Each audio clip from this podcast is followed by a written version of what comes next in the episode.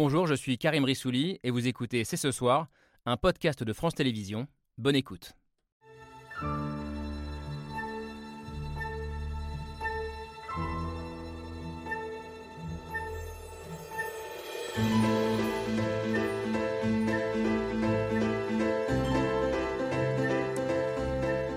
Bonsoir à toutes et à tous, soyez les bienvenus sur le plateau de C'est ce soir. C'est un refrain qu'on entend de plus en plus dans les cortèges de manifestants, dans la bouche de certains politiques et qu'on lit même désormais sous la plume de certains intellectuels.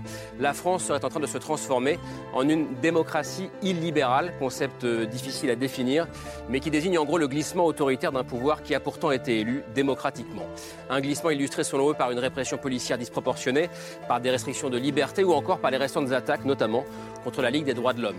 Grave. Nous, nous voulions donc euh, débattre ce soir sur ce plateau avec nos invités. Alors la France d'Emmanuel Macron peut-elle être qualifiée d'illibérale ou d'autoritaire? Peut-on vraiment comparer notre pays à la Hongrie de Orban, comme le font certains opposants au président? Est-ce une comparaison dangereuse? Et que dit-elle de l'état de notre débat public? Nous sommes le mardi 2 mai 2023. C'est ce soir, c'est parti. C'est parti, c'est ce soir avec Camille Dio, bien sûr, Salut, Camille. Question passionnante, je trouve, au, sommaire ce soir, qui nous a notamment été inspiré par l'un de vos textes, euh, Marc Lazare. Bonsoir. Bonsoir. Soyez le bienvenu par une tribune que vous avez publiée euh, dans Libération il y a quelques jours, euh, et titrée La France d'Emmanuel Macron n'a rien d'une dictature. Une tribune dans laquelle vous nous dites que ce procès en autoritarisme euh, n'a aucun sens au regard de l'histoire, on va en parler, mais aussi au regard de ce qui se passe dans certains autres pays européens. Mm. Euh, vous êtes l'un de nos grands historiens, notamment spécialiste du populisme, professeur émérite à Sciences Po et aussi euh, à l'Université Luis de Rome, en Italie. je lisais cette accusation, on la retrouve beaucoup dans les cortèges de manifestants contre la réforme des retraites. Vous êtes très active, Ariane Anémoyanis, bonsoir. Vous êtes étudiante, membre du mouvement marxiste Révolution Permanente, qui dénonce très clairement un glissement autoritaire de la part du pouvoir de la part du président de la République. Vous nous direz pourquoi. Euh, lors de ce débat, le pouvoir, la majorité euh, macroniste, elle est représentée ce soir sur ce plateau par Nathalie Loiseau. Bonsoir. Bonsoir, merci d'être avec nous. Ancienne ministre des Affaires européennes d'Emmanuel Macron, aujourd'hui eurodéputé euh, Renew, le groupe macroniste au Parlement européen. C'est une casquette européenne qui sera intéressante aussi quand on comparera ce soir la France à d'autres pays européens. Alors la France est-elle un paradis peuplé euh, de gens qui se croient en enfer. Alors c'est une phrase qu'on doit à l'écrivain Sylvain Tesson, qui est aussi posée dans votre journal aujourd'hui, euh, John Henley. Bonsoir. Bonsoir. Correspondant du journal The Guardian euh, ici à, Paris, le Guardian quotidien britannique, qui pose cette question la France est-elle vraiment un enfer? Et qui y répond en disant le discours catastrophiste est en contradiction avec les faits. c'est pas un, de vos articles, mais c'est Alexander Hurst qui, qui écrit cette, ce papier et qui vit et qui enseigne ici à Paris. également avec nous ce soir Sylvain Bourmeau. bonsoir, merci Merci d'être là. Producteur sur France Culture, également directeur du média en ligne euh, AOC, qui est un média consacré à la vie des idées. C'est un média qui, est critique, euh, qui a été critique à plusieurs reprises ces dernières semaines de la pratique du pouvoir euh, d'Emmanuel Macron. Et aujourd'hui encore, en regardant AOC, on pouvait lire un article qui revenait sur la question de la, de la Ligue des droits de l'homme, scandaleusement attaquée selon l'auteur de cet article. Enfin, il était indispensable pour nous de s'interroger aussi sur la question du maintien de l'ordre, ce soir qui est au cœur des accusations de dérive illibérale. Bonsoir Sébastien Rocher, bienvenue sur ce plateau. Politologue, directeur de recherche au CNRS, grand spécialiste des rapports entre la police et les populations.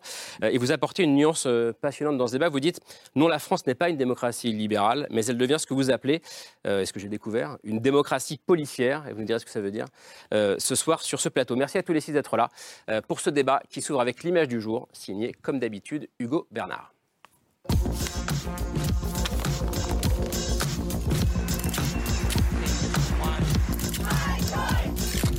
L'image du jour, c'est une pancarte. Des pancartes et la colère de nombreux Français qui ont le sentiment de ne plus être en démocratie. Quoi passe sans notre avis on, est censé être dans une démocratie. Il y a un réel blocage démocratique et il s'agit plus seulement d'une crise sociale, mais aussi d'une crise démocratique. Des manifestants qui ne se sentent pas écoutés et dont le droit de manifester est selon eux réprimé. Des scènes violentes qui se répètent manifestation après manifestation et s'ajoutent aux nombreuses mesures sécuritaires prises par l'exécutif. Utilisation de drones pour surveiller les cortèges, application de lois antiterroristes pour interdire des manifestations et la publication de ces arrêtés préfectoraux anti-sifflets ou anti-casseroles. casseroles. là. Oui, deux Ouais, casseroles. il faudra les enlever, madame. Non, Pourquoi faut voilà. pas enlever des casseroles, s'il vous plaît On est sur Une un raison. Une surenchère sécuritaire qui inquiète jusqu'à la défenseur des droits. Notre démocratie, c'est la liberté d'expression, c'est la liberté d'association, c'est la liberté de manifester. Et effectivement, il y a des points c'est- qui sont fragilisés et qui peuvent m'inquiéter. L'État, critiqué et épinglé hier par le Conseil des droits de l'homme de l'ONU. We wish to recommend France to continue to review enforcement agencies' policies and methods to ensure safeguards against the use of disproportionate force during demonstrations. Et pour une partie de l'opposition, le constat est cinglant. Je parle de dérive illibérale. Libérale. Orban, il s'a- il il s'appuie aussi sur la Constitution, il s'appuie aussi sur les lois qu'il fait voter pour remettre en cause les contre-pouvoirs. Crise démocratique, dérive illibérale, des propos hors sujet pour le gouvernement. Je ne partage pas du tout le d'une crise démocratique. Il y a une crise de confiance. Et une comparaison des mots excessive selon certains intellectuels. Il faut bien voir ce que ça veut dire une démocratie libérale. C'est dangereux parce que les mots n'ont plus aucun sens. Dans l'image du jour, une question, assiste-t-on à une dérive autoritaire de la France? Alors, Marc Lazare, qu'on vient de voir dans ce. Ça s'est bien fait, les choses. hein. dans ce magnéto, on va commencer avec vous parce que je lisais aussi en vous présentant, c'est euh, la tribune que vous avez signée dans Libération qui nous a donné envie de- d'organiser ce, ce débat ce soir. Vous dites dans Libération, non, la France n'est pas une dictature. Alors évidemment, j'imagine que Libé vous a posé la question, mais pourquoi est-ce que vous avez ressenti le besoin de le dire aujourd'hui? Euh, Alors c'est à la demande de Libération. Ouais. C'est pas moi, euh, si je veux dire. Je, je plaide pas coupable, on va y revenir. Mais Libération m'a appelé en disant voilà, on va faire une double page idée. Il va y avoir un texte très critique sur la, sur la démocratie en France qui parle de démocratie libérale. Accepteriez-vous, en tant qu'historien et sociologue du politique, de développer votre point de vue? Ils ne le connaissaient pas. Enfin, ils m'ont quand même demandé quel serait mon point de vue. Donc euh, je l'ai dit. Je crois qu'il faut faire très attention effectivement à l'usage des mots en ce moment. Et on est dans une période où on emploie euh, d'une manière beaucoup trop extensive un certain nombre de mots. Si on prend la définition de la démocratie libérale. Ça apparaît à la fin de la en démocratie 1990. illibérale. Illibérale. Ouais, Euh, J'ai dit libéral ouais. Euh, Illibéral, merci. vous, vous suivez. Bah, j'essaie. Euh, voilà, Payé pour ça, 1904 donc, euh. 1999, un journaliste, euh, Farid Zakaria, va publier une tribune qui va avoir un, un écho euh, important, qui va devenir un livre en 2003 euh, et, et- et qui forge cette notion. Bon. Pierre Rosanvallon rappelle souvent qu'il l'avait déjà utilisé pour la France, notamment pour caractériser l'époque de Napoléon III. Mais peu importe, qu'est-ce que c'est une démocratie libérale? C'est le fait, ça a été rappelé par Yannick Jadot, effectivement, qu'un un homme ou un groupe d'hommes commence à utiliser tous les moyens en leur possession pour réduire le pluralisme politique. Après être arrivé au pouvoir par les urnes, Ah, absolument. démocratiquement. Voilà. Alors, euh, donc réduire le pluralisme politique, euh, mettre, euh, contrôler les médias, euh, contrôler les cours constitutionnels en plaçant ces hommes, intervenir, comme c'est le cas en, Hongrie- en Hongrie, sur, dans le domaine universitaire. Central European University a dû quitter justement Budapest parce qu'elle ne pouvait plus développer ses activités, etc., etc. Alors la question qu'on peut se poser, avant de parler de la France, c'est pourquoi on parle de démocratie libérale et pas d'autoritarisme? Parce que finalement, on connaissait des régimes autoritaires, par exemple l'Espagne franquiste. Alors, il y a- il y a- je pense qu'il y a plusieurs différences. La première, c'est que cette notion est intéressante parce qu'elle permet de comprendre l'éventuel passage d'une démocratie libérale représentative à autre chose. Est-ce que si on dit régime autoritaire, on fige les choses, hein, on prend un régime qui est déjà établi. Ça, c'est le premier avantage. Le deuxième avantage, c'est que les démocraties libérales, précisément, ne cessent de voter, en tout plus exactement, ne remettent pas en cause le vote. Au contraire, elles expliquent que la seule condition de la démocratie, c'est la pratique du vote, quand bien même la compétition électorale est biaisée. Mais c'est le vote. Par exemple, dans le régime de Franco, juste pour terminer une comparaison historique, le régime de Franco, euh, il y a eu deux élections, deux référendums, si je me souviens bien, en 1947 et en 1963, qui étaient des plébiscites, et on a élu pour la première fois les Cortés sous Franco en 1967, huit ans avant la disparition de Franco, avec un parti unique. Il n'y avait pas besoin pour le dictateur d'avoir cette source de légitimation que donnait le vote. Donc voilà ce qu'on appelle démocratie Et, vous- et- voilà pourquoi, et je vais faire circuler la parole, pourquoi vous dites que c'est dangereux aujourd'hui d'employer ce genre de terme pour parler de la France. Bah, je pense que c'est dangereux et c'est faux. D'une part, par rapport au regard de l'histoire de ce qu'on a connu, y compris euh, dans ou dans d'autres périodes historiques. Je prenais l'exemple du régime euh, franquiste, mais on pourrait prendre beaucoup d'autres exemples. Et d'autre part, par rapport aux réalités présentes que l'on connaît. Euh, la Pologne, la Hongrie au cœur de l'Union européenne, avec un gros problème de l'Union européenne qui a très peu de sanctions, alors que ça remet en cause nos valeurs fondamentales, ou la Turquie, par exemple, et sans parler d'autres types de régimes. Euh, Ariane Anemoyani, je, vous- je vous donne la parole parce que je disais dans les manifestations, on entend beaucoup ce genre de, de, de critiques contre la pratique du pouvoir de- d'Emmanuel Macron. Euh, est-ce que ce que dit Marc Lazare vous fait un peu changer d'avis ou est-ce que vous pensez toujours qu'il y a un glissement autoritaire de la, de- de la France aujourd'hui? Bah, moi, j'aurais envie de partir un peu plus, euh, de faire une sorte de digression sur les racines en fait de la Ve République, parce qu'à mon avis, c'est intéressant de, réfléchir le débat actuel et la remise en question des institutions qui euh, se fait dans le cadre du mouvement historique qu'on vit euh, en ce moment, à la lumière en fait de comment s'est fait la Ve République. Vous parlez de, l'égalité, de légitimité des institutions. En réalité, la Ve République, elle est née telle qu'on la connaît aujourd'hui d'une double illégalité. L'illégalité née euh, du coup d'État euh, de mai 1958 euh, et l'illégalité née de la révision constitutionnelle par le biais d'un article qui n'était pas destiné à réviser la Constitution, qui était l'article 11. Euh, euh, qui était euh, prédestiné en fait euh, à traiter des référendums euh, euh, législatifs. Euh, ça, je pense que c'est important de le rappeler. Euh, et en réalité, quand la Ve République elle naît, euh, elle fait l'objet de critiques euh, importantes de l'ensemble de la gauche. Euh, elle fait euh, Bah, De la part de François Mitterrand qui va être bien content de après la part de François, de François Mitterrand, mais d'un certain nombre de constitutionnalistes, parce qu'en fait, elle met en place un certain nombre euh, de- d'outils antidémocratiques au sein même de la Constitution, euh, qui sont évidemment euh, euh, voués en fait à être utilisés dans les moments de crise, de lutte des classes. Euh, elle est née dans le cadre de la crise de la guerre d'Algérie. Aujourd'hui, on voit qu'un certain nombre de ces outils antidémocratiques comme le 49.3, euh, les compétences du Conseil constitutionnel, l'existence d'une chambre sénatoriale qui est là pour euh, euh, calmer les ardeurs euh, de euh, la Chambre des députés, euh, tout ça, évidemment, euh, euh, est mis en lumière par un moment de lutte des classes où, en fait, la majorité de la population s'oppose euh, à la réforme des retraites. Donc, je pense que c'est intéressant de, de, de voir les critiques C'est intéressant parce que prisme, c'est- je- ce que j'entends dans votre critique, c'est pas tant une critique d'Emmanuel Macron et de sa pratique du pouvoir que de, du système politique dans lequel nous vivons euh, aujourd'hui. Je vais juste laisser répondre Nathalie Loiseau, euh, députée européen, européenne, euh, Alors- macroniste aujourd'hui. Comment est-ce que vous entendez ce débat d'ailleurs Alors, d'abord, c'est toujours intéressant de débattre sur nos institutions et la manière dont on les met en œuvre. Moi, j'ai aucun problème à ce qu'on ait ce débat et je trouve que c'est sain et c'est plutôt le signe d'une vivacité démocratique d'être capable d'en- parler. Euh, vous l'avez dit, euh, depuis le début de la Ve République, il y, a du- il y a eu des critiques. Le coup d'État permanent, c'était le livre de François Mitterrand qui, en 1981, quand il passe de l'opposition à la majorité, dit finalement, cette constitution, elle me va très bien. Il dit, je sais pas, c'est quoi la phrase là Il dit, ça n'a pas. Il dit les institutions n'ont pas, en gros, n'ont pas été conçues pour moi, mais elles le conviennent parfaitement. ouais, Voilà, c'est ça. Euh, Le euh, au mois de juillet 81. La, la Ve République, elle s'est d'abord mise en place pour lutter contre les dérives de la quatrième, pour le côté ingouvernable de la quatrième. C'est ça que- qu'essayait de faire la cinquième avec ce qu'on a appelé le parlementarisme rationalisé. On ne peut pas dire que ça n'est pas démocratique. Vous ne pouvez pas dire que Michel Rocard, Premier ministre, qui a utilisé énormément le 49-3 parce qu'il avait une majorité trop étroite, n'était pas un démocrate. Ça, c'est là où il faut faire attention à ce qu'on dit par rapport à l'histoire récente qu'on a vécue. Vous avez- l'avez dit, je suis députée européenne. Les démocraties illibérales, je les vois tous les jours. C'est-à-dire Viktor Orban en Hongrie et le régime inspiré par Kaczynski En Pologne. Pologne. Qu'est-ce que ça veut dire concrètement?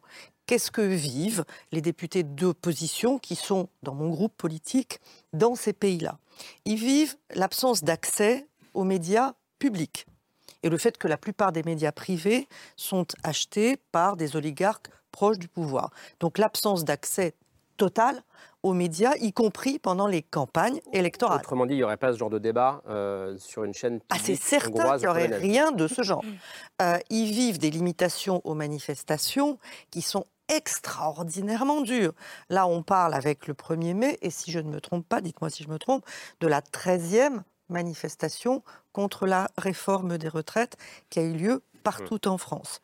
Ils vivent euh, une absence de liberté académique, c'est-à-dire que dans les universités, les programmes euh, et ce que les professeurs ont à enseigner sont dictés par le pouvoir, avec notamment un révisionnisme historique effrayant, et ils vivent des persécutions au jour le jour contre les opposants, qui se retrouvent euh, en procès, qui se retrouvent écouté, suivi. Moi, j'ai eu des expériences en, en me rendant, par exemple, à, à Varsovie, euh, de gens qui finalement renonçaient à me voir parce que ça aurait eu des conséquences sur leur famille, Mmh. renonçaient à voir un membre du gouvernement d'un pays de l'Union européenne. C'est ça, les démocraties libérales aujourd'hui. On voit qu'on est très très loin, et Dieu merci. Sylvain ça. justement, qu'est-ce que vous répondez à ça? Et est-ce qu'on peut euh, dire la France n'est pas une démocratie illibérale, euh, mais il y a quand même un glissement autoritaire Quelle est votre position là-dessus? Oui, je crois que c'est- enfin, si le fait de, de savoir si on peut qualifier la France de démocratie libérale et la comparer au régime c'est hongrois actuel ou polonais, Jadot, on le débat euh, est vite terminé. Ah oui, Euh, on n'est pas dans un régime de ce type-là en France. En revanche, euh, le fait de mettre les régimes dans des cases Hmm. et de jouer au jeu des sept familles politiques, ça ne doit pas nous occulter un certain nombre de, de- de mouvements en profondeur. Ces mouvements en profondeur, euh, je dois dire, j'ai été euh, heureux d'entendre euh, le rappel de la naissance de la Ve République, parce que je pense qu'effectivement, pour comprendre un certain nombre de choses, il faut remonter aussi loin. Mais je crois qu'on doit être capable à la fois de remonter aussi loin, de voir ce qui s'est passé pendant toute l'histoire, c'est-à-dire les 64 ans de la Ve République, mais jusqu'aux dernières années, parce qu'il me semble précisément, pour répondre à votre question, qu'il y a une forme d'accélération euh, d'un certain nombre euh, de, de phénomènes. Euh, Marc Lazare donnait la... Je vais y revenir, mais Marc. Lazare donnait la définition de l'illibéralisme selon Farid Zakaria, ce journaliste américain. En fait, il y, a- il y a une définition peut-être plus euh, récente, euh, c'est intéressant parce qu'au fond, c'est la même définition qui est donnée par quelqu'un qui revendique l'illibéralisme, Viktor Orban, et quelqu'un qui, dans ses vœux en 2018, attaque l'illibéralisme, Emmanuel Macron. Euh, ils disent en gros tous les deux la même chose, c'est-à-dire que une démocratie libérale, qui est quelque chose d'assez contradictoire, euh, euh, euh, oxymorique dans les termes, une démocratie libérale, c'est une démocratie finalement qui ne fonctionne qu'à l'élection, dans laquelle tous les autres attributs de la démocratie, la manifestation, la liberté d'expression, etc., sont amenuisés, voire euh, effacés, supprimés. Et donc, quand on a a fortiori une élection qui a tendance à écraser toutes les autres élections, et là on revient au problème de la Ve République, l'élection présidentielle. A la verticalité de la Eh bien, si la conception de la démocratie, ça devient euh, euh, une légitimité acquise une fois tous les cinq ans par une élection et le reste n'existe pas, ça finit par poser problème. Or, il me semble pour répondre à votre deuxième question, qu'il y a un lien entre euh, ces phénomènes récents dont je parlais, se situe à deux niveaux. Une, sorte d'amenuisement de la démocratie et un amenuisement de l'état de droit. L'amenuisement de l'état de droit, on pourrait y revenir, je pense que c'est très important parce que c'est lié beaucoup à la pratique de l'état d'urgence depuis 2015. Euh, et là, euh, les travaux de Stéphanie Hennette-Vaucher, par exemple, sont, sont précieux. Beaucoup de juristes nous ont montré euh, qu'il y a des effets de cliquet, on ne revient pas en arrière, on en parlera probablement à propos de la police. Mais il y a aussi un amenuisement de la démocratie. Et ça, il faut revenir à l'histoire de la Ve République. C'est-à-dire que certes, on a construit la Ve contre la Quatrième, mais on a oublié que la Troisième République était une formidable république qui pouvait, même par temps de guerre, euh, Première Guerre mondiale, fonctionner admirablement, euh, alors que des décisions étaient prises au Parlement et pas dans le gouvernement. Or, on a une, une démocratie qui se résume à un exécutif euh, présidentiel hypertrophié aux dépens de tous les contre-pouvoirs. Et donc, voilà, et- et je pense que coup, ça, ça s'accélère. C'est pas nouveau, mais ça s'accélère terriblement ces dernières années. Et où seul le vote. euh, et tout se résoudrait par, de façon magique, tous les cinq ans, par le vote. John Henley, comment est-ce que vous. Comment Oui, que bah, le- moi j'allais dire que justement que le- le- le- la preuve qu'on n'est pas en démocratie illibérale, c'est qu'on est là ici ce soir en train de- d'en discuter sur le service public. Je veux dire, ça, on, on verrait absolument pas ce genre de, de- de débat en Hongrie ou en Pologne. Je pense pas que la France est un- une démocratie illibérale. Par contre, à l'étranger. euh, en Grande-Bretagne au moins, euh, on est très frappé par deux choses. Euh, lors de ces manifestations, on est très frappé, choqué, je pense, par le niveau de violence. Euh, je pense qu'il y a, euh, je pense que la, la France donc n'est pas une démocratie libérale, mais je pense que la France a un problème fondamental avec la relation entre sa, la- la- Sa police, les gens population. et la police, la population et la police. Il, il y a, on va en parler, j'en- suis sûr, mais, mais c'est c'est quelque chose qui est vraiment radicalement, qui la police est perçue de façon radicalement différente en France que, par exemple, en Grande-Bretagne. Et je pense qu'il y a aussi justement euh, un, problème de, euh, de perception, de cette, de, comme vous l'avez dit, de la verticalité du, pouvoir. Ça, ça nous choque. Euh, et bah, on a, la Grande-Bretagne a traversé, a eu ses propres problèmes ces, ces, ces, dernières années, mais on est quand même choqué par le fait que c'est possible de faire passer une loi sans faire voter le Parlement. Ça, il n'y a pas d'équivalent du 49-3, par exemple, en Grande-Bretagne. Ça n'existe pas en Grande-Bretagne. Ça n'existe pas. Et, on n'a qu'à... Euh, Nathalie Loiseau se souviendra très bien les, problèmes de, la pauvre Theresa May, qui a essayé pendant des mois et des mois et des mois de faire passer sa, loi sur le Brexit. Impossible, parce que pas d'accord, euh, pas de majorité dans le Parlement pour cette loi. Hmm. Et donc oui, je pense que là, ça, ça, pose effectivement hmm. problème. Sébastien Rocher, peut-être avant même de parler de la question de la démocratie policière, le regard même du politologue que vous êtes sur, sur cette question d'un de, d'un glissement autoritaire ou pas euh, de, de, la France de 2023 euh, et de cette pratique du pouvoir d'Emmanuel Macron. Comment est-ce que vous la regardez vous? Alors, je, la regarde à la lumière de mon expérience alors de, de chercheur d'un côté, mais aussi j'ai travaillé pour la Commission européenne, pour les Nations Unies, dans différents pays, euh, en Turquie pendant euh, assez longtemps. J'étais chargé de la partie, on va dire, état de droit pour aligner la Turquie avec les mmh. normes de l'UE, avec le succès que, tout le monde connaît. Mais j'ai également été euh, en Tunisie après le printemps arabe et dans certains autres pays d'Afrique de l'Ouest comme expert. Donc j'ai vu fonctionner euh, des systèmes euh, et ça m'a un peu calé les idées. Alors peut-être pas comme l'historien de la même manière, mais par la pratique, j'étais conseiller pour les ministres de l'Intérieur qui prétendaient qu'ils voulaient se réformer. Donc mmh. des ministres de l'Intérieur qui voulaient pas se réformer en réalité, mais qui faisaient semblant, j'en ai vu un certain nombre.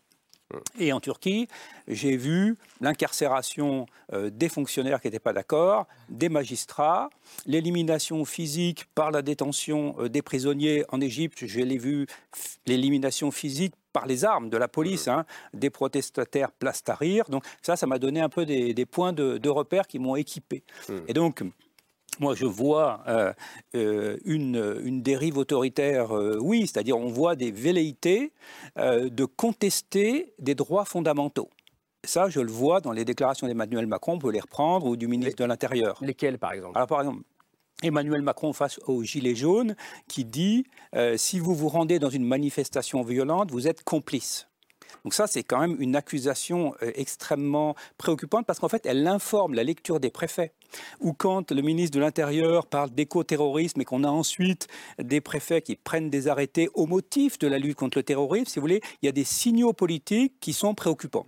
Hmm. Quand, Emmanuel, quand Gérald Darmanin dit, euh, il s'est fait, euh, on dit maintenant recadré par le Conseil d'État, quand il dit se rendre dans une manifestation spontanée, c'est une infraction qui peut mériter une interpellation, je cite à peu près de, hmm. mémoire, euh, c'est juridiquement faux. Donc on a un ordre politique qui rentre en collision frontale avec l'ordre juridique. Bon, hmm. mais ça ne fait pas de la France, et je rejoins Marc Lazare, ça ne fait pas de la France un pays comparable à ceux dans lesquels j'ai travaillé mmh, mmh. et dans lesquels on essayait de redresser des problèmes qui étaient euh, pires que la France. Ça ne fait pas de la France non plus une démocratie approfondie comme va l'être le Danemark mmh. ou euh, euh, d'autres pays scandinaves, où là, en matière de police, les standards sont complètement différents. Voilà, donc il, faut, il faut bien se mettre à distance. À la fois, la France n'est pas une démocratie démocratie euh, illibérale, mais la France n'est certainement pas une démocratie, du type de l'Allemagne. Une, démocratie parfaite. Euh, ah ben, oh, quelle démocratie est parfaite Non, alors quelques rappels effectivement euh, sur 1958, mais n'oublions pas quand même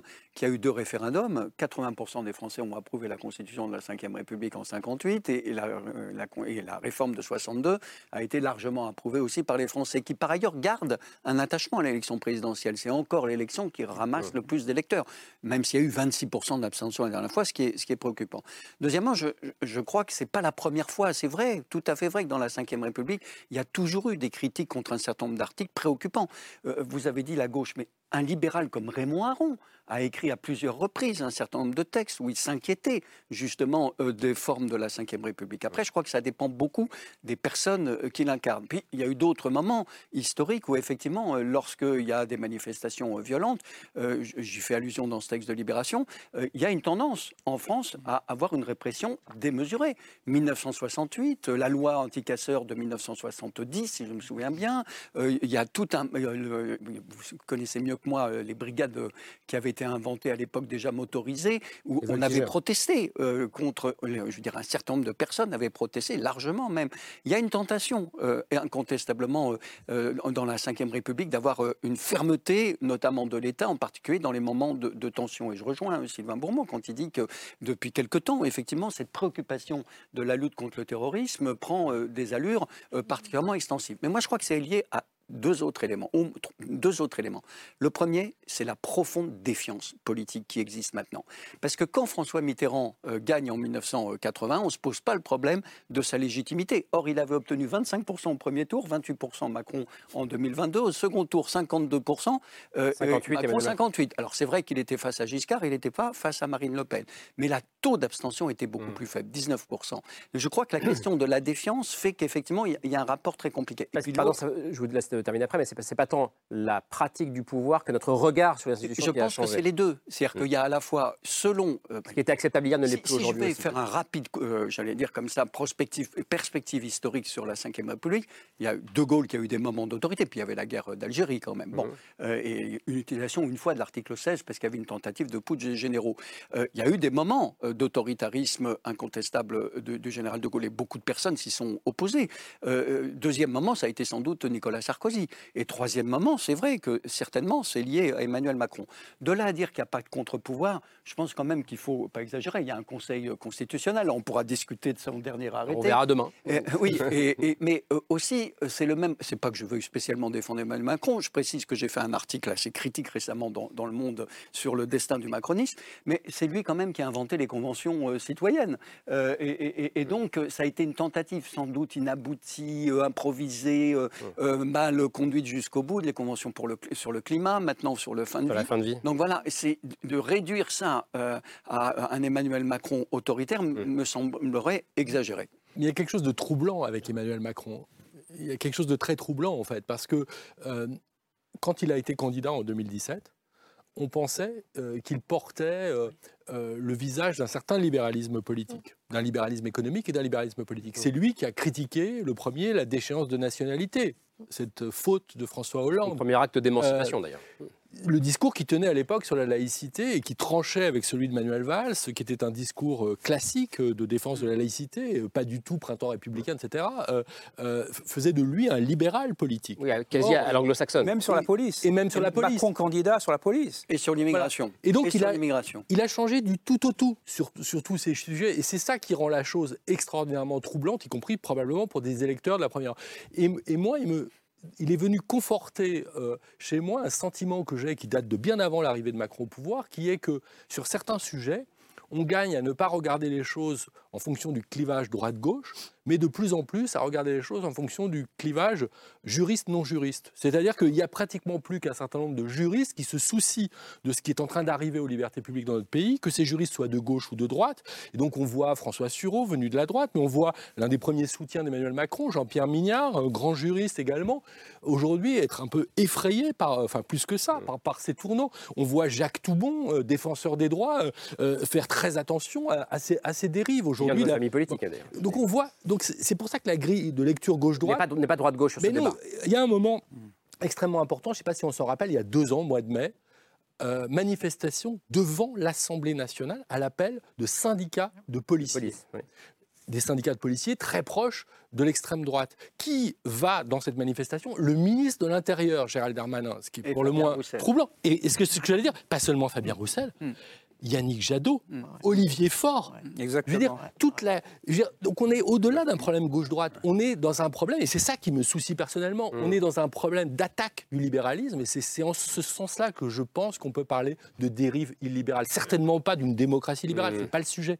Mais il y a des choses qui sont inquiétantes. Et ces attaques sur la Ligue des droits de l'homme viennent, à mon sens, euh, euh, alimenter ce dont on veut parler. Ce qui est intéressant, c'est que toutes ces, toutes ces critiques, elles, euh, je vous donne la parole juste après, toutes ces critiques, elles émanent, comme vous le dites, de, de juristes, d'un certain nombre d'opposants politiques à Emmanuel Macron, des manifestants dans la rue contre la réforme des retraites, mais pas seulement, elles émanent aussi d'organisations internationales. Et la France a été rappelée à l'ordre à de nombreuses reprises ces dernières années. La dernière mise en garde, c'était hier. C'est le Conseil des droits de l'homme de l'ONU qui a dénoncé un usage excessif de la force par les forces de l'ordre euh, lors des manifestations.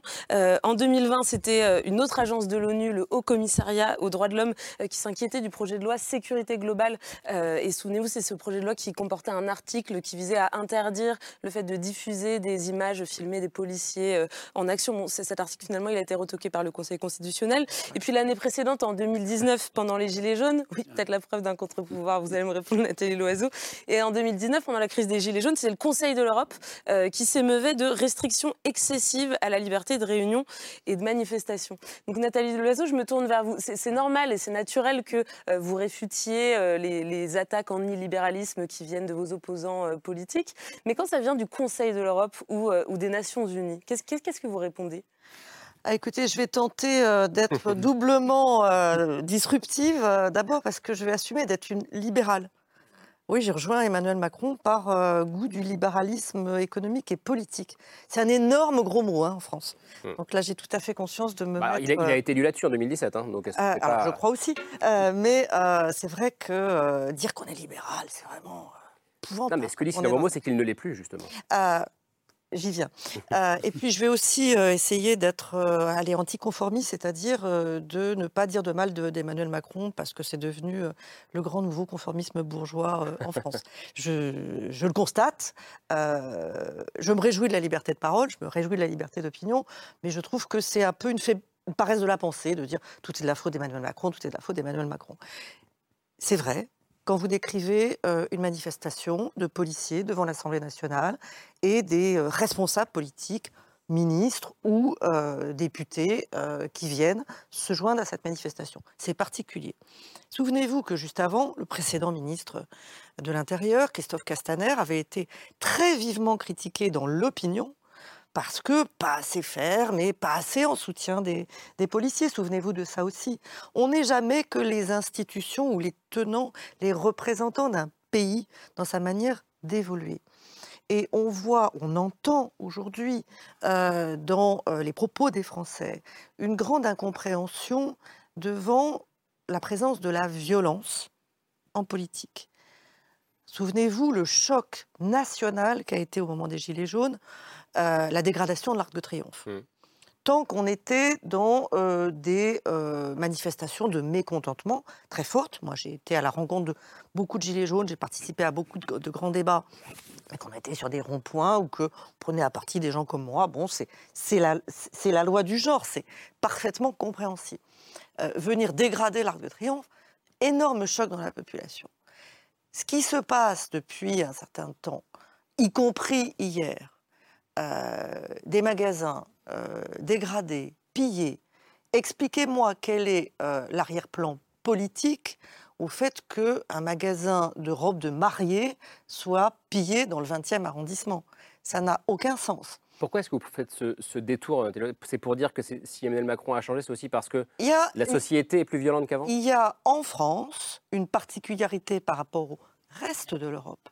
C'est qu'on revient à une violence en politique, ou en tout cas euh, qui accompagne des, des manifestations politiques ou des manifestations sociales très particulière à la France, qui fait que je suis sûre que on vous demande si vous portez un casque lourd en sortant de chez vous euh, depuis, euh, depuis Londres, comme moi. J'ai des amis qui m'appellent du Brésil en me disant Mais ça va, c'est pas trop dangereux. Mais c'est vrai, on vous le demande, ça Ah, oh, totalement. Euh, des amis qui, qui viennent en visite à Paris, euh, is it safe? Is it safe? Est-ce que c'est Et on sait tous que c'est safe. Mais moi, je voudrais revenir, parce que malheureusement, j'ai l'âge d'y revenir et de m'en souvenir, à une période de violence politique.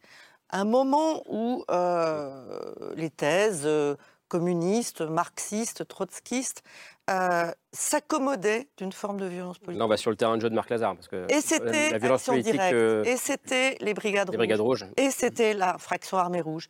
Et ça me fait peur aujourd'hui. C'est ça la seule chose. Vous, avez peur, vous avez peur d'un retour Alors, de cette, de cette- J'ai peur d'une victoire de l'extrême droite parce que et d'un- et- celle qui engrange face à cette violence, c'est pas le gouvernement. On le voit bien, les, les taux de popularité Mmh. des membres du gouvernement sont extrêmement bas. En ce moment, celle qui engrange, c'est Marine Le Pen qui représente, entre guillemets, l'ordre.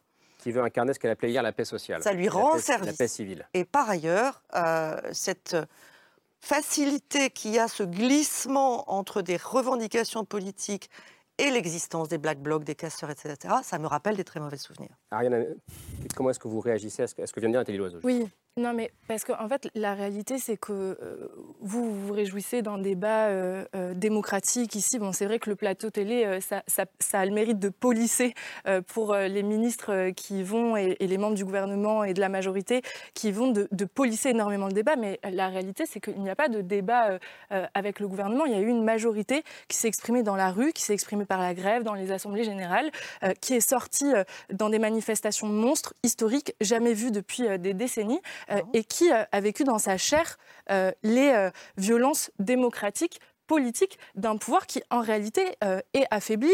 Et ça, je pense qu'il faut le ramener dans le débat. La réalité, c'est que pourquoi utiliser autant la coercition si en fait on se sent légitime etc. Parce que vous vous dites que le pouvoir d'aujourd'hui euh, utilise plus la coercition que le consentement. Oui, exactement. Moi, je pense que euh, aujourd'hui, le gouvernement, euh, il est contraint euh, par la profondeur de la lutte des classes actuelles euh, de mobiliser les outils euh, contenus dans la Ve République, qui sont des outils de coercition, pour pouvoir contenir une colère qui est profonde. Euh, et je pense que la richesse de cette mobilisation et pourquoi elle fait autant peur euh, à la majorité et pourquoi en fait euh, le gouvernement mobilise autant la répression policière, mais judiciaire. Il y a énormément de jeunes, euh, pas que des jeunes, mais il y a énormément de jeunes qui sont aujourd'hui poursuivis en justice pour avoir manifesté ou pour avoir bloqué leur lycée, il faut le dire. Euh, pourquoi euh, il y a une telle répression? C'est parce qu'effectivement, le mouvement n'a pas uniquement posé des questions sur le terrain social, des retraites, des salaires, etc., de la précarité étudiante ou de la sélection, mais a commencé à poser des questions sur le terrain démocratique et ça a été poussé et contraint, y compris par l'expérience qu'ont fait les manifestants des violences policières.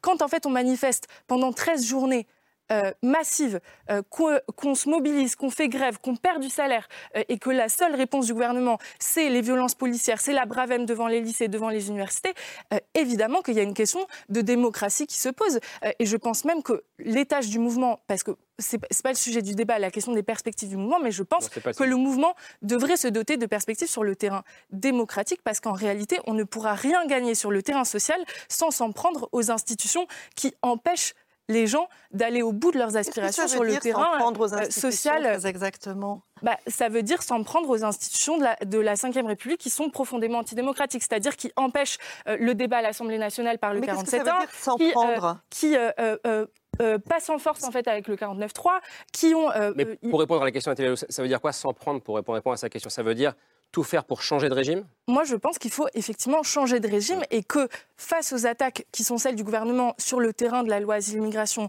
sur le terrain du RSA, sur le terrain de la loi travail, d'un certain nombre d'autres attaques qui sont contenues dans la- l'agenda du gouvernement, effectivement, il y a nécessité de remettre en question le régime dans son essence parce que Mais- sans ça, on ne pourra pas euh, Mais- aller au bout en fait des aspirations qui se sont exprimées. pourrait vous répondre qu'il y a un an, euh, Emmanuel Macron a été élu démocratiquement, euh, justement. Oui, mais alors là, les je, motions je de m'appuierai- censure ont échoué.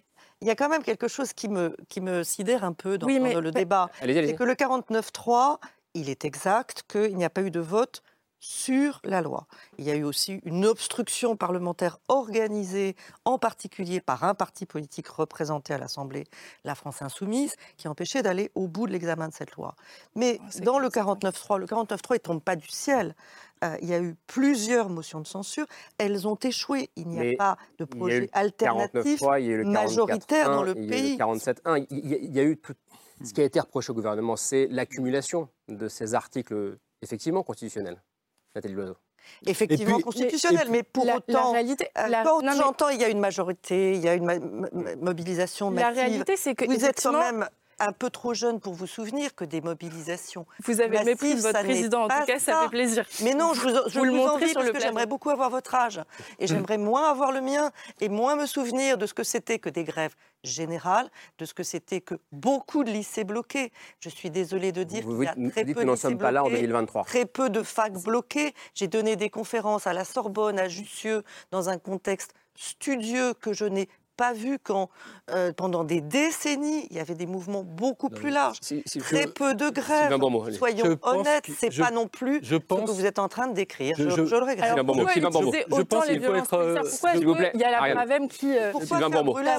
Mesdames, s'il vous plaît, Sylvain Bourmeau qui je ne veux pas vous couper la parole, mais il y a, il me semble que c'est important de. euh, on n'a pas besoin d'a- d'avoir euh, mon âge pour, euh, pour se rappeler des choses. On peut lire des livres d'histoire et savoir ce qui s'est passé dans les années 50, 60, etc. Et je pense que c'est important d'avoir cette connaissance historique, soit qu'on l'ait vécu soi-même, soit qu'on l'ait appris dans les livres, et puis d'être quand même capable de voir ce qu'il y a de neuf, ce qu'il y a de nouveau, comment ça change. Je pense que là, euh, peut-être que le terme de crise est impropre parce qu'on parle de crise depuis tellement longtemps. Au fond, on, on assiste à une forme de délitement de, de ces institutions de la Ve République. Je pense que la, la- la France est spécifique. John Henley le disait tout à l'heure. Pour beaucoup d'observateurs étrangers, la France est spécifique parce que elle a un régime politique qui n'existe nulle part ailleurs. Elle est soumise aux mêmes euh, évolutions, aux évolutions qui tiennent aux transformations de l'espace public du fait de la mutation numérique, aux évolutions qui tiennent au terrorisme, aux évolutions qui tiennent à, à- à beaucoup de choses différentes, mais ce pays répond différemment parce qu'il est installé dans des institutions qui sont des institutions euh, qui peuvent tendre vers des formes d'autoritarisme. Et, et là, on, on le Pour, voit. pour être clair, nous ne sommes pas une démocratie parlementaire comme euh, Mais la voilà, quasi-totalité des pays pense européens. que, euh, en fait, plutôt que de dire, euh, euh, appelons à une sixième république, il suffirait d'une chose, euh, de revenir en arrière sur ce fameux référendum euh, qui n'était pas euh, légal, en fait, euh, parce qu'on a utilisé l'article 11, c'est-à-dire supprimer l'élection du président au suffrage universel direct. Et revenir à un régime parlementaire, euh, comme comme c'est le cas en Grande-Bretagne, comme c'est le cas en Allemagne, comme c'est le cas en Italie. Vous pensez que, cas vous pensez que ça annulerait un grand nombre de critiques Je, je crois que ça induirait, ça- je pense, que ça- beaucoup, mais pas que. Il y a aussi une culture politique. On, on va sans doute reparler de, de, la, de la police. On disait tout On à va y l'heure. aller dans le dernier quart d'heure. Pourquoi, Bon, mais il y, a, il y a une culture politique aussi qui fait que c'est pas parce qu'on changerait une règle du jeu comme ça que du jour au lendemain euh, les choses changeraient. Il faudrait du temps pour ça. Mais ça, c'est pas une c'est pas une raison de, pour ne pas le faire. hein. John Henley, Il y, a, il y a aussi en France, la France est aussi unique, je pense, en Europe, tout pour un Britannique de toute façon. Euh, et c'est quelque chose que je, qui, qui, je pense, est assez mal compris en dehors de la France, à quel point l'esprit de contestation et la volonté de contestation, en gros la rue, euh, fait partie vraiment intégrale de la, du processus politique en France. Euh, et ça, ça n'existe pas. euh, certainement pas en Grande-Bretagne, il n'y a pas beaucoup de, de- de- Mais pour revenir à ce que vous disiez, euh, euh, ces problèmes-là euh, euh, que vous avez euh, énoncés, ça existe un peu partout en- dans le monde industrialisé, en Europe. On ne voit que en France ce genre de, d'extrême violence des deux côtés. Vraiment des, des- des deux côtés. Côté Euh, je manifestant pense et que côté la, la violence policière choque énormément à l'étranger, mais la violence que subit la police choque Hmm. également. On ne voit pas ce genre de, euh, de comportement dans des manifestations. Dans, dans- la, la seule, le seul pays, moi je voyage pas mal en Europe, le, le seul pays où j'ai vu, j'ai constaté ce, ce- cette, extrême violence des deux côtés, c'est en Grèce. Euh, j'ai j'ai pas Moi, vu je voudrais rebondir sur quelque chose qui a été dit et que j'ai trouvé très intéressant, c'est la question de la culture politique. C'est-à-dire que Mmh. les institutions, on peut les tourner dans tous les sens, ça dépend de la cultu- culture nationale d'un pays. Euh, quand on voit aujourd'hui en France, majorité relative pour Mmh. euh, les macronistes, pour faire simple, euh, au Parlement européen où je siège depuis 4 ans, aucun groupe n'a la majorité. Donc on sait en arrivant, parce que c'est comme ça depuis le début, depuis 1979, Il faudra composer. euh, qu'il faudra composer. Donc il faudra s'écouter, qu'il faudra s'entendre et qu'il faudra arriver à une solution qui ne sera pas exactement celle dont on rêvait, mais dont on espère qu'elle va aller dans la bonne direction. Quand on a vu en 2022 le résultat des élections législatives, les députés européens français, tous bords confondus, à l'exception de l'extrême droite avec qui j'ai pas l'habitude de dialoguer, disaient bah, écoutez, venez nous demander comment on fait, parce qu'en Mm. général, on y arrive. c'est pas tout à fait ce qui s'est produit.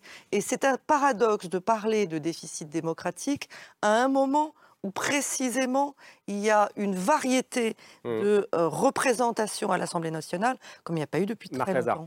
Oui, non, mais je crois qu'il y a- il y, a plusieurs débats. Euh, Il y a le débat éventuel, et même qui est peut-être sur la table, sur les institutions de la Ve République. Là, il y a deux positions. Il y a celle de la France insoumise qui est de dire il faut aller vers la Sixième République. Sylvain Bourmeau dit bah, il suffit de revenir sur le référendum de 62. Il peut y avoir plusieurs discussions. Il y a peut-être aussi là, un aspect de toilettage d'un certain nombre d'articles. Le fameux article euh, 49.3, comme chacun le sait, a été utilisé 99 fois euh, avant le centième et l'opposition protestait, mais dès qu'elle était au pouvoir, elle l'utilisait. Et il n'y avait pas cet écho considérable. Effectivement, vous, vous l'avez dit, dans une série de manifestations, dorénavant, il y a cette dimension démocratique liée à l'article 49.3. Donc il y a quelque chose qui passe plus. Donc on peut tout à fait euh, envisager ça. En termes de culture politique, je, je crois qu'il faut prendre en, en- en charge, en écharpe en quelque sorte, en considération la complexité euh, française. Parce que euh, d'un côté, euh, il y a quand même cette dimension un peu bonapartiste qui existe en France. Euh, le général de Gaulle, après le, référendum de, de 62, dit à Alain Perfit, euh, Bah, vous savez, Perfit, euh, j'ai réussi à réconcilier la monarchie et la République. Et cette dimension de monarchie républicaine, on le sait, je suis désolé de le dire, mais moi je ne suis pas spécialement favorable, mais ça plaît à une partie des Français, ça fait partie de notre culture politique. Et encore une fois, c'est bien la raison pour laquelle ils vont encore voter à l'élection présidentielle. Et de l'autre côté, à cause justement de ce pouvoir excessif du pouvoir exécutif par rapport au pouvoir législatif, ce que vous dites, euh, Nathalie Loiseau, est très juste. Le seul problème, c'est qu'on n'a pas de culture en France de la compromis et du, du compromis de travail Ah, parlementaire. fait- ouais. Il parce qu'on n'a pas eu cette tradition. Et effectivement, en 2022... Mais c'est euh, pas la seule culture parlementaire qui peut marcher. Regardez en Grande-Bretagne, vous avez un face-à-face entre l'opposition et la majorité, ça marche très bien. Oui, aussi. Mais Justement, mais, mais je pense que si on, si- si on va dans cette direction, pourquoi ça ne marche pas? C'est c'est effectivement la question, mais qui renvoie à ce que vous avez dit. C'est-à-dire qu'il y a aussi en France la culture de l'affrontement et le refus du compromis. Et je fais, faites attention parce qu'on n'arrête pas de dire les Français dorénavant sont pour la radicalité, ils veulent tout changer. Il y a eu une enquête ELAB très intéressante au mois de mars euh, qui a été publiée, dans laquelle les Français disent qu'ils attendent des compromis au Parlement. C'est-à-dire que d'un côté, il y avait effectivement la protestation contre la réforme des retraites, parce que je suis désolé, Nathalie Loiseau, mais elle a été mal agencée. mais on refait Elle pas le a- débat, on pas va pas débat. redémarrer Vous n'allez pas être désolé, ça. Mais, mais, mais, euh, euh, euh, euh, dans cette enquête, il y avait une grande majorité des Français qui disent mais justement, on a euh, une chambre, comme on disait à une époque, on a une assemblée qui est justement qui représente une forme de diversité du pays. Pourquoi ils n'arrivent pas à se mettre d'accord? Et les Français disaient qu'ils se mettent d'accord. Il y a une attente de compromis aussi. Et, et je pense que ça, c'est un élément intéressant du débat démocratique, parce que plutôt que de dire tout va mal, c'est épouvantable, tout le monde... Non, il y a aussi une attente euh, démocratique très forte, qui est à la fois plus de participation, mais aussi des recherches de compromis, qui ne veut pas dire de la compromission. Sébastien Rocher, sur ce point-là. Oui. Euh, bon, l'armée euh, et la police sont les instruments de l'autoritarisme. Donc, quand un régime euh, fait un usage excessif de la police, se pose la question dont on est en train de débattre ici. C'est le cas, d'après vous, en ce moment? Bah, L'usage excessif, oui, il il est très clairement excessif. C'est-à-dire que vous avez en France une police euh, que Macron n'a pas fabriquée, évidemment, euh, qui était euh, présente là, un certain nombre de lois votées par, par les socialistes, euh, qui l'a trouvée euh, à, à sa main, mais qui, qui, qui préexistait. Mais vous avez un nombre de policiers et vous avez des techniques et des armes qui sont utilisées, les armes du maintien de l'ordre. Il y a très peu de pays, alors, pays à part la Grèce, vous le disiez, où on a des, des, utilise des grenades assourdissantes et des LBD. Donc on a une police qui est très nombreuse, on a un système de maintien de l'ordre spécialisé, donc les CRS et les gendarmes mobiles, qui est aussi surdimensionné, plus que dans n'importe quel autre pays de, de l'Europe. C'est ça une démocratie policière? Bah, Une démocratie policière, c'est quand on fait un usage de la police excessif pour régler un problème qui est de nature politique. C'est-à-dire qu'il y, a une- il y a une confrontation politique, il y a un conflit politique, il y a une crise politique dans la rue, et moi ce que je comprends de la stratégie d'Emmanuel Macron, c'est de la laisser pourrir, et donc, pour ça, il faut mettre beaucoup de policiers très régulièrement euh, dans les rues. Et il faut leur donner, non pas carte blanche, ça serait excessif de dire ça, mais carte grise. C'est-à-dire que euh, les préfets peuvent prendre des arrêtés qui vont être retoqués, euh, parce qu'il reste quand même des juridictions administratives. Euh, L'utilisation, euh, 5000 grenades tirées à Sainte-Soline. Qu'on me donne un, autre pays européen qui tire 5000 grenades euh, pour protéger quoi Euh, En deux heures. Ça n'existe pas. Donc on a un abus de la police et qui est mal contrôlé par les préfets, puisqu'ils sont sous les ordres de l'État, mal contrôlés par les procureurs et encore plus mal contrôlés par les autres instances. Je vais donner un exemple sur le contrôle.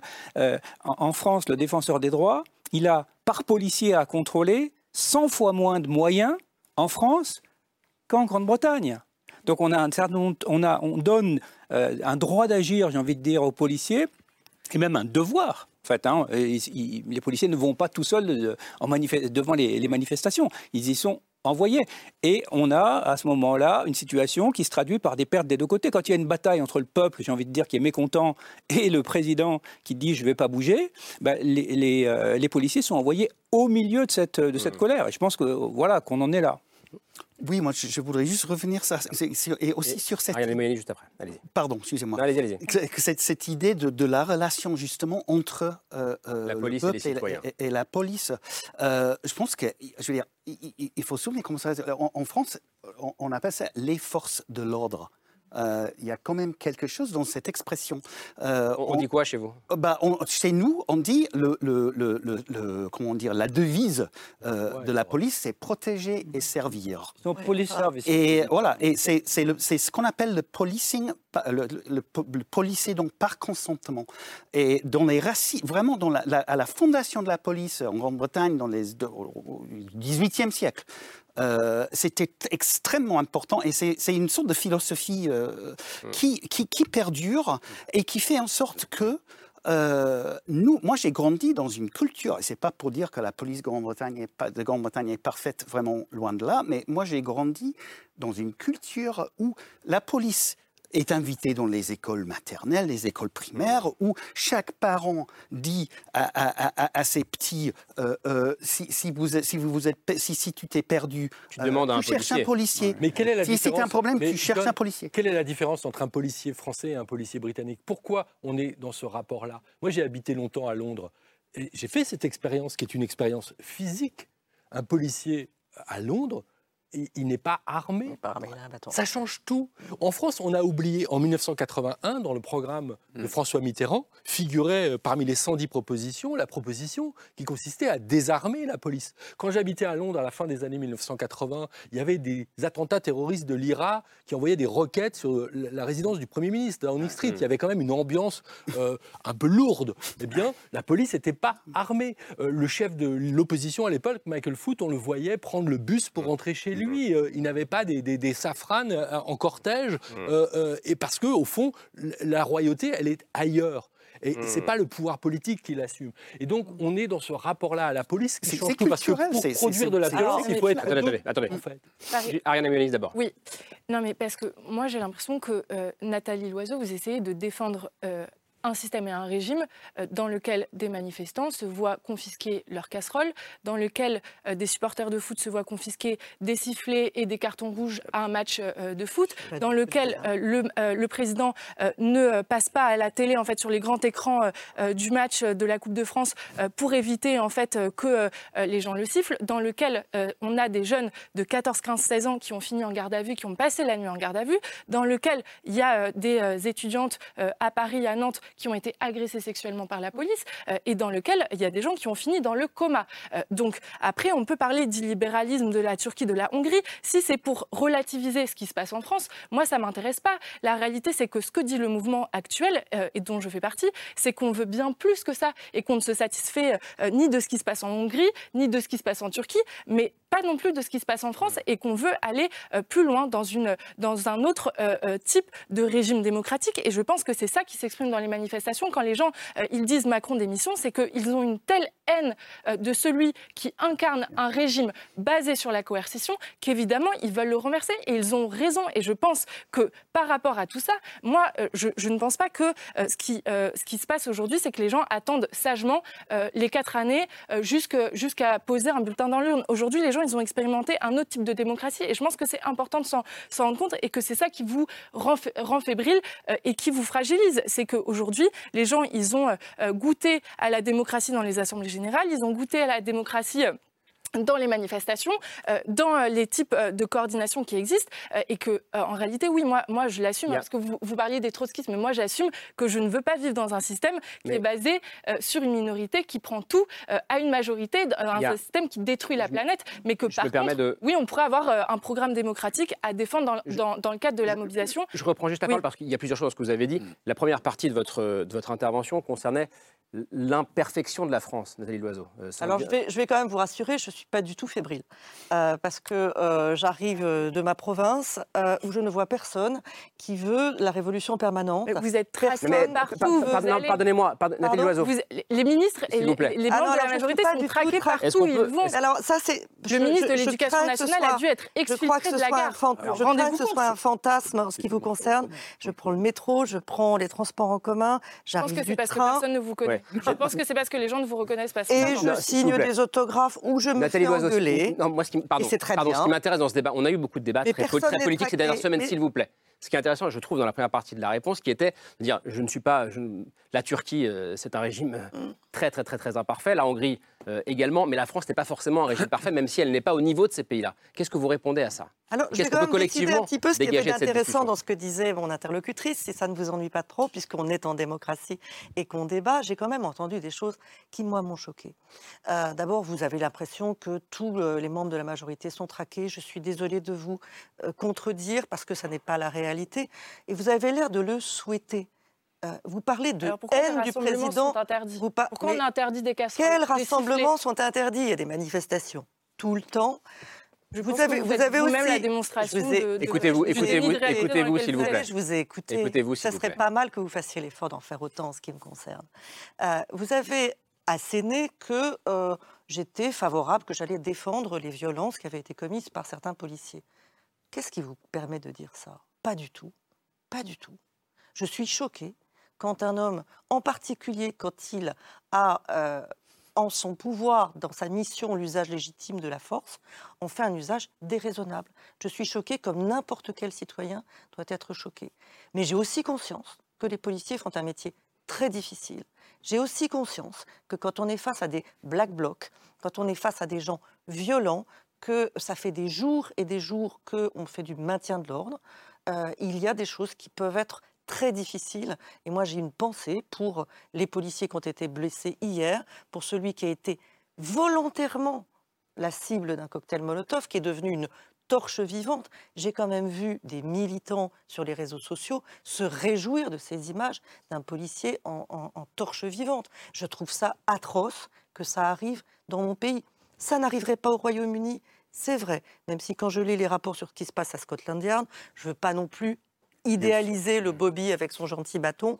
C'est une des polices les plus misogynes, sexistes, racistes, homophobes, et il y a énormément à faire pour euh, la revoir, tout simplement parce que c'est des métiers très difficile, parce que ce sont des citoyens ordinaires. Est-ce qu'ils sont tous sans défaut et sans tâche? Mais bien sûr que non. Est-ce que tous les manifestants sont là pour un avenir meilleur? Eh bien, bien sûr que non, non plus. Je ne suis pas sûr que la police britannique soit plus raciste, c'est simplement qu'on peut la faire des statistiques là-bas, alors qu'en France, on n'a pas le droit ça a beaucoup Elle est plus transparente, elle est beaucoup plus transparente et beaucoup plus euh, contrôlée. C'est-à-dire qu'en fait, les pays dans lesquels on voit euh, les violences policières, y compris les abus sexuels, c'est, ça reste la démocratie. Et en France, c'est le paradoxe, c'est que on voit les violences policières, il n'est pas interdit de les diffuser, et il n'y a pas de censure sur les médias sociaux. Donc ça dit les deux choses avec ça. C'est ce que j'ai mmh. essayé moi de dire avec l'idée de démocratie policière, c'est-à-dire qu'on reste en démocratie. Jamais on a autant vu, et euh, même euh, M. Darmanin a, plutôt été plus transparent en matière d'erreurs de maintien de l'ordre en même temps qu'il les a niées. Bah, c'est la contradiction dans laquelle on mmh. se trouve, c'est une démocratie et un usage sur, lequel il a été obligé de reculer, mais euh, il y, a une sorte de contradiction entre un usage excessif de la police et une transparence vis-à-vis -vis de ces abus. Et la question qui se pose aussi, c'est, euh, euh, tout à l'heure vous me disiez, Emmanuel Macron s'est emparé de lois qui ont été adoptées par ses prédécesseurs, notamment par les socialistes. Euh, qu'est-ce qui se passe si demain, en 2027, un ou une candidat populiste, autoritaire accède à l'Élysée? Est-ce que dans, la Constitution, dans notre Constitution de la Ve République, il existe suffisamment de garde-fous pour empêcher une dérive autoritaire plus grave que, que, que celle dont on est en train de débattre aujourd'hui? Ou est-ce que justement cette constitution, Marc Lazare, elle a en elle cet ADN autoritaire et ces outils euh, qui permettront à ce futur président ou à cette future présidente euh, de nous faire vraiment basculer dans un autre type de régime? Je ne crois pas qu'il y ait d'ADN autoritaire dans la Constitution de la Ve République. Il y a un certain nombre, encore une fois, d'articles préoccupants. hein.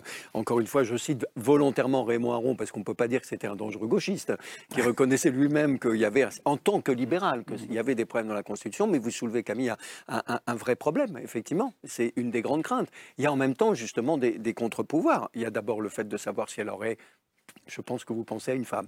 Euh, elle aurait la majorité justement Marine Le à Pen, parce que bon, à, l'Assemblée nationale. Il y a un Conseil constitutionnel, il y a une opinion justement. Donc effectivement, je- je- je- il y a un pouvoir médiatique, il y a un pouvoir judiciaire. Donc je, pense que euh, effectivement il y a des contre-feux, comme il y en a actuellement par rapport euh, Mmh. à, à Emmanuel Macron. Sur les violences policières, démocratie policière, je comprends ce que vous voulez dire, Sébastien. Mais l'historien ici que je suis permettrait de rappeler que c'est pas la première fois. 1947-1948, au moment des grèves insurrectionnelles, en particulier des mineurs, Jules c'est Mock, Jules Mock, ministre de l'Intérieur socialiste. euh, On envoie les chars hein, euh, dans, dans les corons.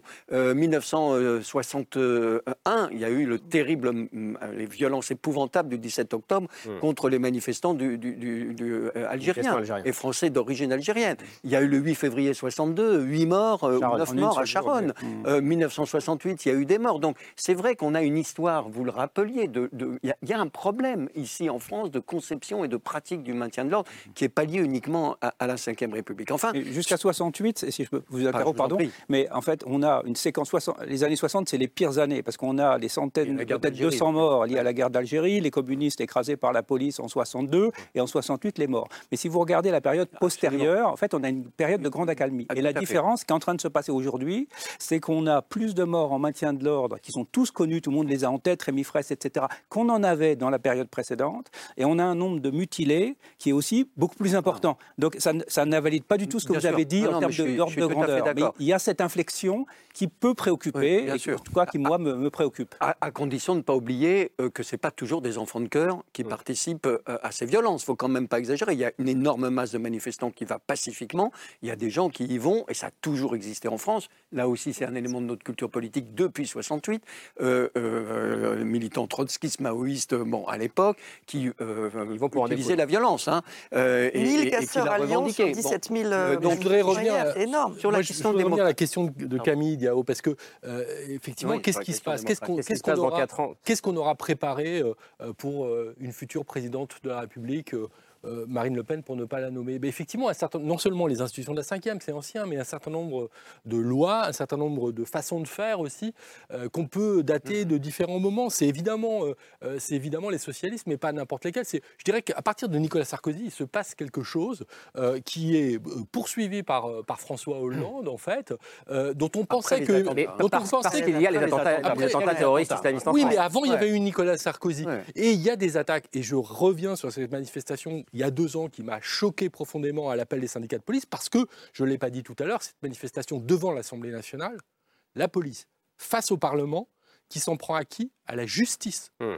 Or, c'est l'institution judiciaire qui est fragilisée aujourd'hui par tout ça. Et dernière chose, parce qu'on n'en a pas parlé et qu'on est sur le service public de l'audiovisuel, euh, il ne vous a pas échappé qu'a été réformé le financement de ce service public de l'audiovisuel. Et que si est élu euh, quelqu'un qui considère qu'il n'y a pas de raison d'avoir un service public de l'audiovisuel dans ce pays, il sera plus facile Surtout de couper son Bolloré. financement qui, dé- est dans le, dans le budget euh, qu'avec la redevance autrefois. Voilà comment on fragilise en l'occurrence le pluralisme, qui est un des éléments du libéralisme politique. Forme- L'ORTF était financé par la redevance et ça n'était pas forcément le service public pluraliste et de dialogue Parce que d'aujourd'hui. c'est une question de culture est- professionnelle qui pas Non, Parce que la Est-ce que- culture professionnelle s'est autonomisée. Est-ce que, est que le débat qu'on a ce soir et, et- et cette, euh, ce questionnement autour de la pratique du pouvoir peut aussi quelque chose de sain, justement, euh, Mais bien à. 4 ans de cette bien euh, sûr, échéance électorale Il faut se poser en permanence la question, non pas seulement de nos institutions, mais de la manière dont on les fait vivre,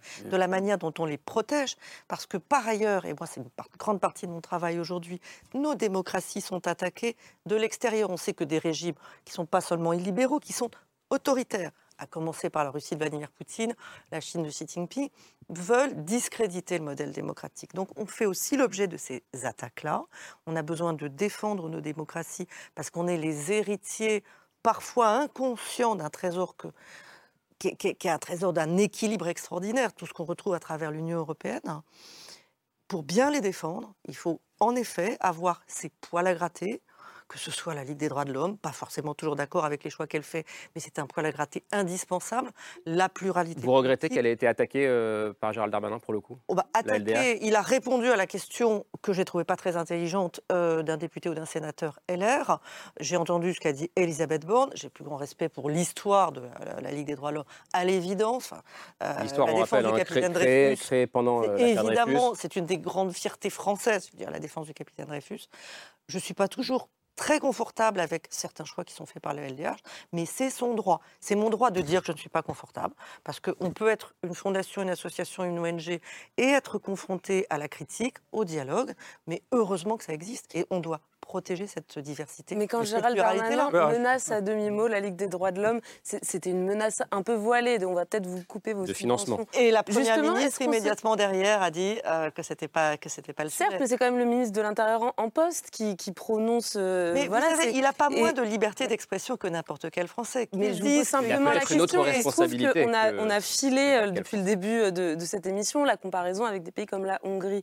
Euh, je crois que le régime euh, illibéral euh, hongrois, il se caractérise aussi par le fait que les ONG de défense des droits de l'homme soient visées, empêchées euh, d'exercer sur le territoire hongrois. Quand on entend Elles un sont ministre de l'Intérieur en poste, Lui, il lui- s'interroge sur la, la nature du financement et il est repris immédiatement par la première ministre qui dit c'est pas le sujet, mais on a aussi le droit de s'interroger sur certains choix de la Ligue des droits de l'homme. Ça n'est pas euh, la Bible et les prophètes. Euh, ça a été une formidable association. C'est encore quelque chose de très utile, mais on a aussi le droit de débattre, y compris de ça. Tous très rapidement, pardon, parce que Ouais, c'est bientôt la fin. Ouais, sur la question d'origine, c'est qu'est-ce qui va se passer s'il y a un leader euh, euh, carrément autoritaire qui arrive au pouvoir Euh, La police française, elle sera, et sa culture, c'est une culture de loyauté à l'autorité politique. Et ça, cette loyauté à l'auto- loyauté à l'autorité politique, c'est un acquis de la démocratie. Et c'est tout le paradoxe. C'est-à-dire qu'en 1930, vous regardez l'instruction de la gendarmerie, la première règle, c'est vous allez être loyal à l'autorité civile. Et la difficulté qu'on a en France, c'est qu'il y aura cette loyauté, mais que en Grande-Bretagne, il y a une loyauté qui est aussi en référence à la loi. Et bien, cette culture de la loi, elle n'est pas aussi forte en France qu'en Grande-Bretagne. Et ensuite, il y a des mécanismes de redevabilité locale en Angleterre. C'est-à-dire que les Crime and Police Commissioners sont des sortes d'élus euh, de la police au niveau local, qui tiennent la population à mi-chemin du pouvoir central et du pouvoir local. Et en France, on a un déséquilibre de la police qui est dans la main de l'État et avec une police, je le redis, qui est loyale à l'autorité politique. Et ça, ça peut nous emmener dans des situations assez compliquées. Et qui en plus vote en grande partie pour ce parti d'extrême droite. Rapidement, s'il vous plaît. Très rapidement. Non, mais moi, je pense, pour finir, qu'on ne peut pas délier la question de, l'offensive sécuritaire du gouvernement de la séquence de lutte des classes et de ce que sont en train de revendiquer les manifestants sur le terrain social, des augmentations de salaire, la fin de la sélection à l'université, euh, la fin de la précarité étudiante, évidemment le retrait de la réforme, euh, et que c'est tout ça euh, pour lequel il va falloir se battre, et que en même temps que les questions démocratiques, ça s'obtiendra par la rue, parce qu'on voit que l'inflexibilité du pouvoir sur une question aussi simple que le retrait de la réforme des retraites, elle montre à quel point euh, tout s'arrache par la rue, comme les acquis euh, euh, précédemment euh, obtenus qui euh, aujourd'hui euh, Il y a, sont il y a euh, des acquis qui, s'arrachent aussi par les urnes, euh, historiquement, pour le coup. Oui, c'est ce que j'allais dire. Je, crois, je crois que dans le débat, La fin de la peine de mort contre une majorité de Français dans les dans le débat démocratique qu'il y a actuellement en France, euh, incontestablement, il y a un débat. Je crois qu'il y a trois positions qui sont en train de se dégager. Il y a ceux qui disent il suffit de prendre les institutions de la Ve République et de les toiletter, alors plus ou moins intensément, et ça réglera tout. Bon. Euh, il y a une deuxième position qui consiste à dire c'est la rue qui va l'emporter, bon, et c'est ce que finalement la vieille idée de la démocratie directe qui va subvertir la démocratie représentative et libérale. Puis il y a une troisième position qui consiste à dire euh, les formes effectivement de la démocratie de la Ve République pour différentes raisons aujourd'hui, mais en général dans tous les pays, ne se limitent pas effectivement au droit de vote, ce qui ne veut pas dire que c'est la prééminence toujours de la démocratie représentative qui est là, mais il faut inventer des formes de démocratie euh, participative, ce qui n'est pas la même chose, c'est-à-dire qui est un complément à la démocratie. C'est autour de ces trois pôles que s'organise organise le débat, selon moi, aujourd'hui, en France comme dans beaucoup d'autres. Sinon, je veux dire, il y, a le retour du roi, sinon peut-être pour euh, John ah Henley, mais bon, on, a un républicain britannique, c'est pour ça. Euh, merci beaucoup. désolé pour le conseil ce soir. Merci d'être venu débattre. merci Marc Lazare. Je ne renvoie pas à votre livre sur l'histoire du PC, qui est super, mais Peuplocratie, qui date de 2019, qui résonne davantage avec notre, notre débat de ce soir. Merci Nathalie Loiseau d'être venue débattre avec nous. vous parliez des menaces extérieures. Votre livre s'appelle Vous, la guerre qu'on ne voit pas, publié en octobre dernier aux éditions de l'Observatoire. Merci Ariane Anemoyanis d'être venue débattre avec nous. Sébastien Rocher, votre dernier livre s'appelle La Nation inachevée. On en a parlé ce soir, euh, sous-titré La jeunesse face à l'école et à la police, publié chez, Grasset euh, à l'automne dernier également. Merci John Henley. On vous lit dans le Guardian, toujours Oui. Merci d'être venu. Et Sylvain Bourbeau, on peut vous écouter sur France Culture tous les samedis à 18h15, 10, la suite dans les idées, 18h10 euh, sur France Culture. Et euh, il y a votre média en ligne, quotidien d'idées, qui s'appelle AOC. Merci Camille, à demain, ce sera juste après la grande librairie, ce sera autour donc de 22h30. Ciao, merci.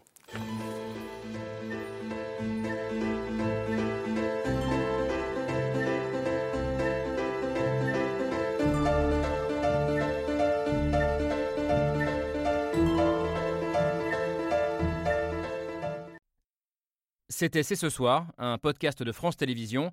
S'il vous a plu, n'hésitez pas à vous abonner. Vous pouvez également retrouver les replays de l'émission en vidéo sur France.tv.